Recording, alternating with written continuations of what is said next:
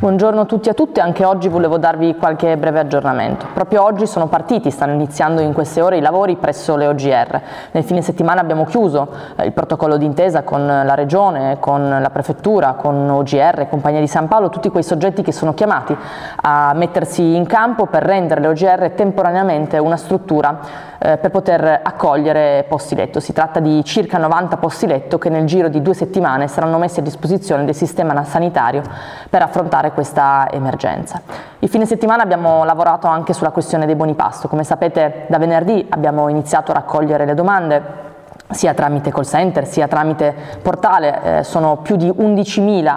eh, i buoni spesa che verranno erogati proprio a partire da oggi e siamo molto soddisfatti del fatto che in brevissimo tempo siamo riusciti a raccogliere le domande, il sistema ha funzionato, ma soprattutto da oggi inizieremo a erogare i primi buoni spesa che sono aiuti concreti a quelle famiglie eh, che hanno bisogno oggi di poter accedere a beni primari. Non abbiamo soddisfatto tutte le richieste che sono arrivate, eh, ne stiamo ancora controllando ovviamente, ma per chi non avesse fatto richiesta e ha bisogno di beni alimentari alimentari, continuo a ricordare che è attiva la rete solidale per cui chiamando il numero della protezione civile si può accedere a eh, beni primari e quindi non rimanere eh, in carenza appunto di, eh, di, questa, di questa, necessità.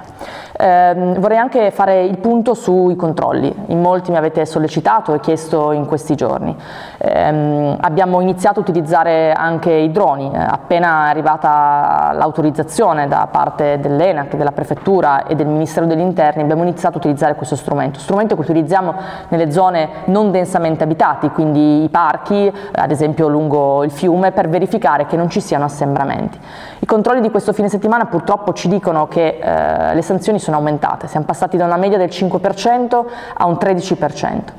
Questo significa che ancora la stragrande maggioranza dei torinesi sta rispettando le regole e a loro va il mio grande ringraziamento, ma significa anche che qualcuno sta invece tornando, come dire, a uscire non in condizione di necessità. Ecco, questo non possiamo farlo, non possiamo permetterci di farlo soprattutto in questo momento, non possiamo mollare adesso. Questo momento in cui nonostante faccia caldo, c'è il sole, ci viene voglia di uscire, penso anche alle famiglie, soprattutto con i bambini, immagino i bimbi che vi chiedono, chiedono alle mamme e papà di portarli fuori al parco. Ecco, questo è il momento, anche perché andiamo verso Pasqua e il tempo sarà come si dire, bello da quello che vediamo dalle previsioni, di continuare a tenere duro, a non mollare. Lo so che è difficilissimo, ma dobbiamo continuare ciascuno a fare la propria parte. Noi intensificheremo i controlli, faremo un, un comitato per l'ordine e la sicurezza col prefetto e il questore a metà settimana, soprattutto in alcune zone più difficili come Torino Nord e Barriera di Milano, dove abbiamo ricevuto maggiori segnalazioni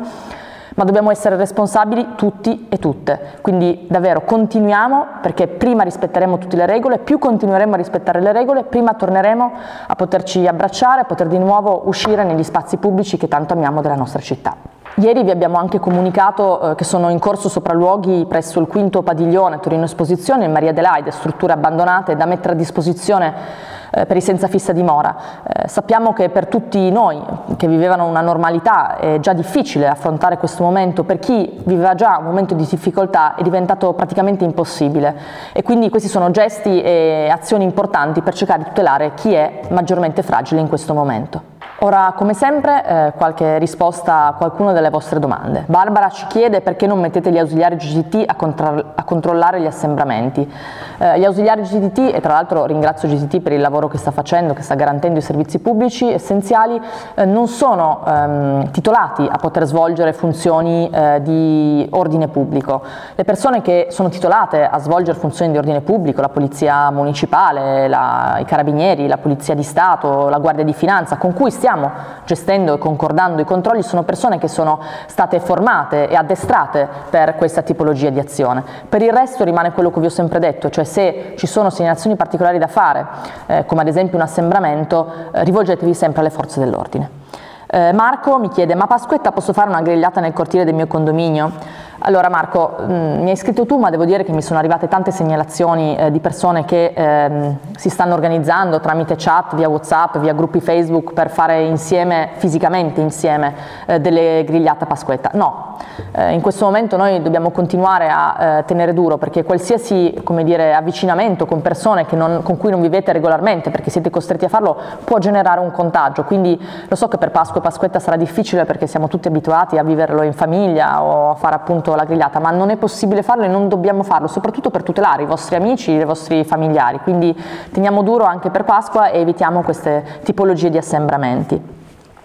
Antonio mi chiede perché non fate i lavori di riparazione strade in questo periodo. Eh, il, la Regione con una delle prime ordinanze ha disposto il fermo dei cantieri, purché eh, non fossero strategici. Ovviamente i cantieri che riguardano le strade non sono considerati strategici a livello eh, di paese, quindi in questo momento noi non possiamo fare questa tipologia di lavoro. Però voglio cogliere l'occasione per dirvi che stiamo lavorando su tutte le progettazioni, sapete che il bilancio di quest'anno aveva previsto eh, 20 milioni di euro per le manutenzioni perché volevamo aumentarle, ecco, non siamo fermi, stiamo andando avanti con le progettazioni, stiamo andando avanti con le richieste delle risorse in modo tale che quando potremo ripartire con i cantieri saremo pronti per poter ripartire perché questo significa da un lato risolvere dei problemi come ad esempio le buche nelle strade ma anche immettere risorse nel nostro sistema economico. Francesca mi chiede di Porta Palazzo, ho visto e ho letto che c'è stata una richiesta e raccolta firme per la riapertura di Porta Palazzo che credo sia ancora in corso in queste ore, nei prossimi giorni. Voglio tornare a ribadire il concetto che i mercati noi li apriamo e abbiamo voluto riaprirli eh, solo e solo se ci sono le condizioni di sicurezza sia per chi li frequenta sia per gli operatori, quindi Porta Palazzo non è nelle condizioni di sicurezza, non è nelle condizioni di vietare o comunque essere in grado di gestire i non assembramenti e quindi non lo possiamo riaprire in questa fase. Stiamo comunque lavorando con l'assessore Sacco, con gli operatori di mercato per cercare di capire se si trova una soluzione, ma ad oggi non è possibile eh, frequentare quel mercato perché non è possibile garantire la sicurezza. Aggiungo un'informazione importante, peraltro credo che verrà anche messa nell'ordinanza che è in firma del Presidente Cirio, su cui vi aggiornerò appena sarà emessa, ricordiamoci che come per il supermercato supermercato, anche per il mercato, bisogna andare uno per famiglia, uno per nucleo familiare a fare la spesa, per questo aiuta a evitare gli assembramenti. Come sempre vi aggiornerò, ciao a tutti, buona giornata.